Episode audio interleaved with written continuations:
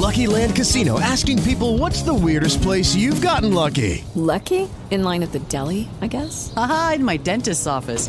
More than once, actually. Do I have to say? Yes, you do. In the car before my kids' PTA meeting. Really? Yes. Excuse me, what's the weirdest place you've gotten lucky? I never win and tell. Well, there you have it. You can get lucky anywhere playing at LuckyLandSlots.com. Play for free right now. Are you feeling lucky? No purchase necessary. Void where prohibited by law. 18 plus. Terms and conditions apply. See website for details.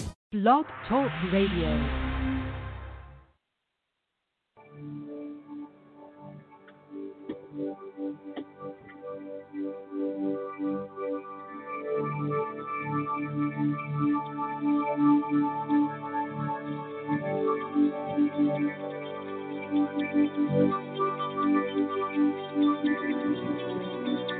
Welcome to Restoring Grace Radio on blogtalkradio.com. My name is David Fournier, Senior Instructor here at Restoring Grace.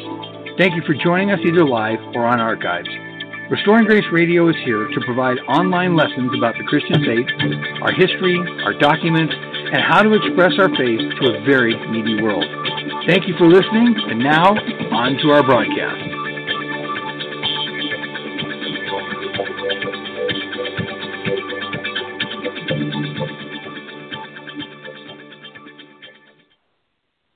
Greetings, everyone. My name is David Fournier, lead instructor here at Restoring Grace. Whether you're joining us either live or on archive, thanks for hanging out with me. I appreciate it. Um, tonight's show is about a incident in the Old Testament scriptures. It's about our Torah portion called Korach. Um, this won't be the most inspirational one I do or the most favorite one, it, but it's very technical, and we have to talk about some of these things. When we think of the Zohar, when we think of the Torah, the Old Testament documents, I want you to stop in your mind of thinking Genesis, Exodus, Leviticus, Numbers, but start thinking in terms of Yitro, Mishpatim, uh, Bo, uh, Shemot, um, I'm, I'm, blanking, uh, Korach. Think instead of unique stories that cover periods of time throughout these, and the stories are the intensity. This is where it's at. It's the idea of transferring the understanding and the knowledge in these stories and transferring it into real life practice. That's what this is about. So, in thinking about that, it's super important that we keep that in mind. And tonight, our subject is one of these stories. Um, the biblical story will be in, by the way, Zohar Volume 18, portion Korah, chapter 1, verses 4 through 6. We'll also be reading from the Old Testament documents. The biblical story seems to stun the modern reader. Uh, the emphasis seems to be on the harshness of the punishment. Um, we're going to find out that Korach and, and the, the 250 men of renown and anyone else who sided with them, they suffer a terrible fate. And but the story is much deeper than just focusing in on the effect. remember we've talked about that in some of our previous shows. There's an effect consciousness where I think the vast majority of people, I think that's where they spend their mental energy. I think they think about, well, this happened. Like when there's an earthquake, and you drive through someplace, you see buildings toppled over, and water shooting up in the air from broken water mains, and and chaos. You can see the effects of an earthquake, but the fact is, the cause was underneath the ground, seismic shifting. I know geologists have no idea what I'm talking about right now, but that's just the effects of it. So when we read a story like Korach and we say, well, all oh, these 250 men of renown, and Korach and his leaders, these guys are all going to die. How horrible is that? We're looking from an effect consciousness to mature, to grow, to learn more, we have to look at the cause of this. If Korah succeeds in overturning the role of Moses for Israel, for the Jew, for the promised land, and for all of us later down the line, this world is a very different and very dangerous place. Now, this particular portion of Scripture is often on the Christian side referred to as Korah's rebellion because he does enlist a large group of leaders. And we're going to read here in just a couple minutes that this wasn't just a group group of people who were disgruntled because they didn't feel like they were getting their share of manna. This wasn't a group of people who were just, you know, one day said, we want to be liberated from this. These are battle tried and tested men. These are leaders of Israel called by a particular phrase, men of renown. There's a subtle story here for us, and that is that no matter how highly elevated your soul gets, no matter how far up the ladder you get as you're climbing the rungs towards be transforming to the person that God wants you to be. You become a pastor, an apostle, a bishop, a, a prophet, or just me, just be me, right? We all can fall back into the traps of the world where we think we know better than God, we think we understand things better than God, and we need to tell God what the best plan is not going to be, not the other way around. Much of the denominational try that again. Much of the denominational differences we see in Christianity start as these kinds of doctrinal issues, but then they grow. They grow to separate the children of God in harmful ways. Tonight I'm doing something really special. I'm reading Numbers chapter 16, verses 1 through 3, but I'm reading them out of my grandmother Ruth's Bible. That is so awesome. Um, yeah, I can't get into that right now. I'm sorry.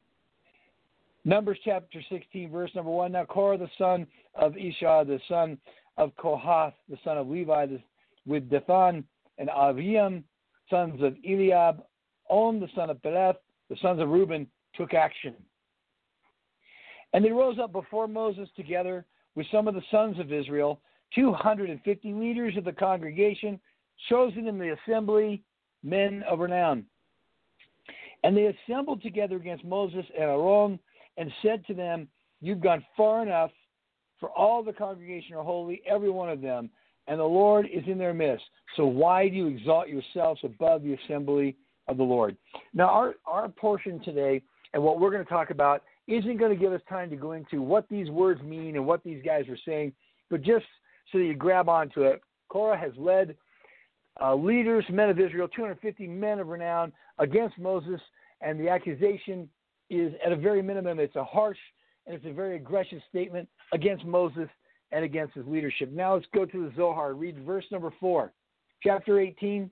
I'm sorry, volume 18, chapter 1, verse number 4. The rabbis and sages say, Now Korah took, number 16.1. And he asks, What is the meaning of this word took? He responds, He took faulty counsel for himself. If one chases after something that does not belong to him, it escapes from him and even loses what he has. Korah chased something that was not his, therefore he lost his own, and no one else gained. Now, I want to stop right there for just a moment because both the Torah and the Zohar, in the lessons that I've read, all hone in on this idea about took action.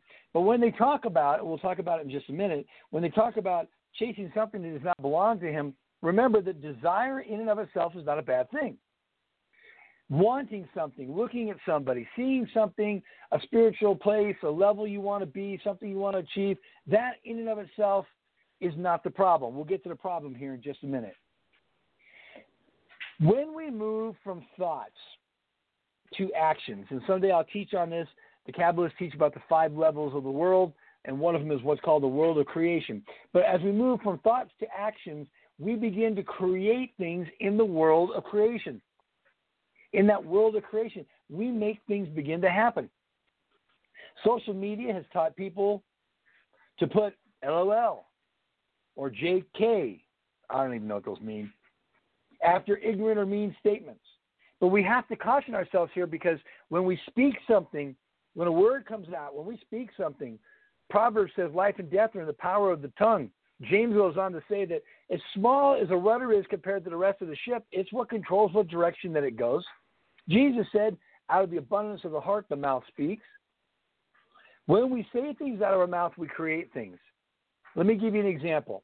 What do you think would happen if we were in the movies? You're sitting there next to your date and you're watching the movie, and some guy a few rows back stands up and says, Fire, fire, everybody get out. Now, would everybody go on their phone and Google, What does fire mean? We'd get out of the building. He created this panic with what he said. Now, maybe there's a fire, maybe there's a good reason to go. You grab your date's hand and you run out the door to safety, and you find out there was no fire, there was a fire. He created the environment that caused that level of panic. We can create environments that cause level of encouragement. We can create environments that cause uh, that will cause level of uh, of uh, teaching and education.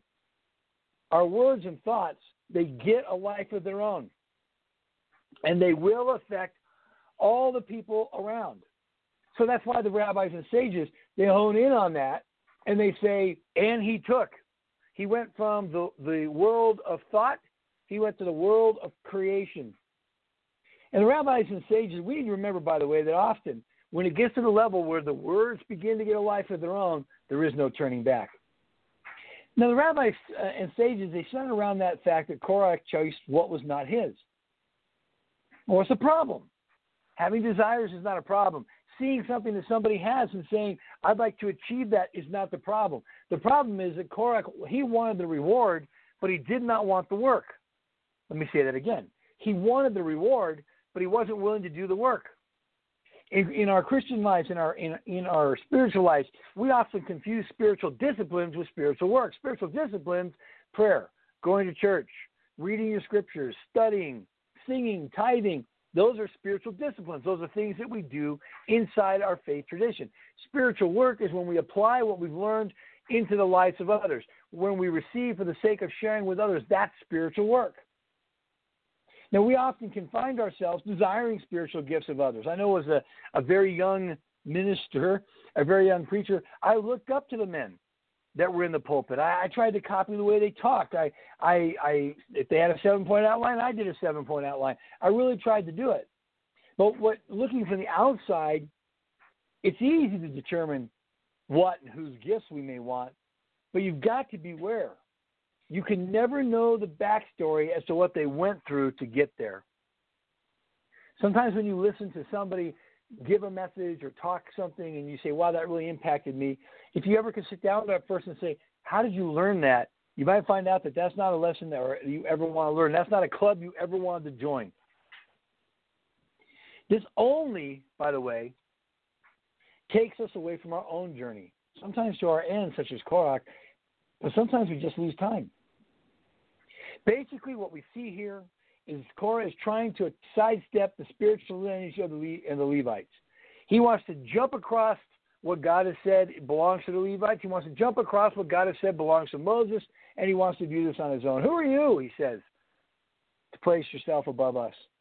We do not have time, but if you get a chance, read number 16 and look at Moses' response. Amazing. Today's modern Christianity is constantly disregarding ministry, ministry leaders and doing what it wants. I want to tell you, a side note, this is an affront to God. God is the one who chose the leaders. And by being accountable to your leaders, you learn how to be accountable to God. It's being accountable to your mentor, being accountable to your, your rabbi, your sage, your pastor, your teacher, your leader, your friend who's guiding you as you learn to respect them and learn to respect the words and learn what they're teaching. At the same time, you learn to be accountable to God. And as we will see shortly, and sadly, no one no one gains from Korah's decision to confront Moses. Everything was lost. Verse number five in the Zohar. We're almost done, guys. Hang in there. Korah turned to disagreement. What is the meaning of disagreement? Distancing and repulsion. The distancing and repulsion of what is above and below. And whoever wishes to postpone the restoration of the universe will become lost in from all the worlds. Wow. I threw that in there for accent. Conflict is, the dis, is a distancing of peace, and whoever is in conflict about peace is in disagreement with his holy name because his holy name is called peace. Wow. Korah starts with disagreements and accusations. There's no room for dialogue here. He's not saying, hey, we're trying to figure out how you're coming up with the advice you're coming up with. We're trying to figure out how you're talking to God. We're trying to work this through, and we can't make sense of it. Tell us, Moses, explain. And he just comes in and says, Who do you think you are? You're not more spiritual than everybody. It is accusations, it is disagreements. There is no conversation, there is no dialogue. Today's environment on Facebook, from good hearted Christian people, today's environment encourages hateful speech, it encourages uninformed accusations. And I want you to understand something clearly. Remember that disagreements and accusations breed conflict, and there is no godly position for that. You can tell yourself all day long, oh, yes, it is. I'm standing. Shut up. Just shut up with it. You're saying it because you like to say it. You're saying it because you're angry. You're saying it because you're disappointed because some other dude won and you wanted this other dude. Whatever your reasons may be, there is no godly position for disagreements and accusation. There is godly positions for dialogue, for conversations, for seeking out answers together. The Torah contains the instructions for restoration, rebuilding, and correcting the world. Listen to what he says there. Whoever wishes to postpone the restoration of the universe will become lost from all the worlds. Korah behaved in a way that caused repulsion and distancing. By the way, I'm not talking about social distancing. That was the governor of your state that caused that. When we cause dissension and strife among the congregation of believers, we cause separation. When we argue or speak badly against the leadership placed over us, we actually defile the holy name. He says, where there's conflict about peace, as in a disagreement, its disagreement is with his holy name because his holy name is called peace. The greater the conflict, the more time the conflict goes on, the farther away peace will be. We must start to be people that make a pathway for peace. Now, guys, it's not all bad news. Listen to verse 6. Come and behold, the world does not ex- exist except through peace. When the Holy One, blessed be He, created the world, it could not endure until He came and made peace dwell upon it. What is that, you say? It's called the Shabbat. For it is the peace of the upper and the lower worlds, the upper and the lower grades. And when the world endured, therefore, whoever creates dissension about this peace will be lost from the world. That is some harsh terminology, and I don't read a lot of that terminology in the Zohar, that particular kind of phrase. Korah had an evil tongue, and he used it to gather support. He was convincing, but his words were not peaceful. Korah gathered and listened to bad counsel. This gave him a false sense of being correct. Korah chased after what he'd not worked for. Moses was a leader, God had established him. Korah turned to immediate disagreement, not dialogue, but a conversation that brought conflict. The rabbis and sages say the world cannot exist without peace. Now I know what you're saying. Whoa, whoa, whoa, wait a minute. You've lost your mind. Do you think this world is peaceful? It exists, but it is not peaceful. That's true. Because the world is existing right now for the sake of Messiah. It is existing right now for the sake of people who do not know Hashem yet. It is, it is, it is existing waiting the return of Messiah the King. The scriptures tell us that it groans, that the earth groans under the load of all the suffering. We are to be agents of peace. If you go on to read the story, don't read it tonight because I want you to be bummed up, bummed out when you wake up in the morning. The story ends with the absolute destruction of Korah and all that joined him. Why? Why death? Because Korah's rebellion brought death to the door of the Israelites. The point of Sabbath, the point of us, the point of restoration of the universe is that Sabbath rest is to practice peace. I want you to look at things today. I want you to think of, of arguments that you've had, of, of anger that you felt, of frustration that's gone on, and ask yourself, were you really plugged into that? Or did you get plugged into it? You see, folks, where there is disagreement, where there is accusation, where there is no room for dialogue, there will be no steps towards peace. And peace is what makes the world exist. Sadly, we don't. We're not a people of peace. People. Uh, somebody asked me a, a couple of months ago, "Do you think that any intelligent life from other planets will ever come visit us?" I said, "I think they flew by, looked how we treated each other, and said, nothing to see here. Let's move on." It was Korah's decision to try and overturn Moses. It was not a great decision. It was a costly decision, but yet it's a decision that we often make when we think about the things of God. Remember, remember, we are to be a people of peace. We are to be to encourage dialogue. We are to talk, shape, live, and surround ourselves with the commands and love of the Master of the Universe. My name is David Fournier, Senior Instructor here at Restoring Grace. And once again, thank you so much. I look forward to our next show on the Zohar in 15.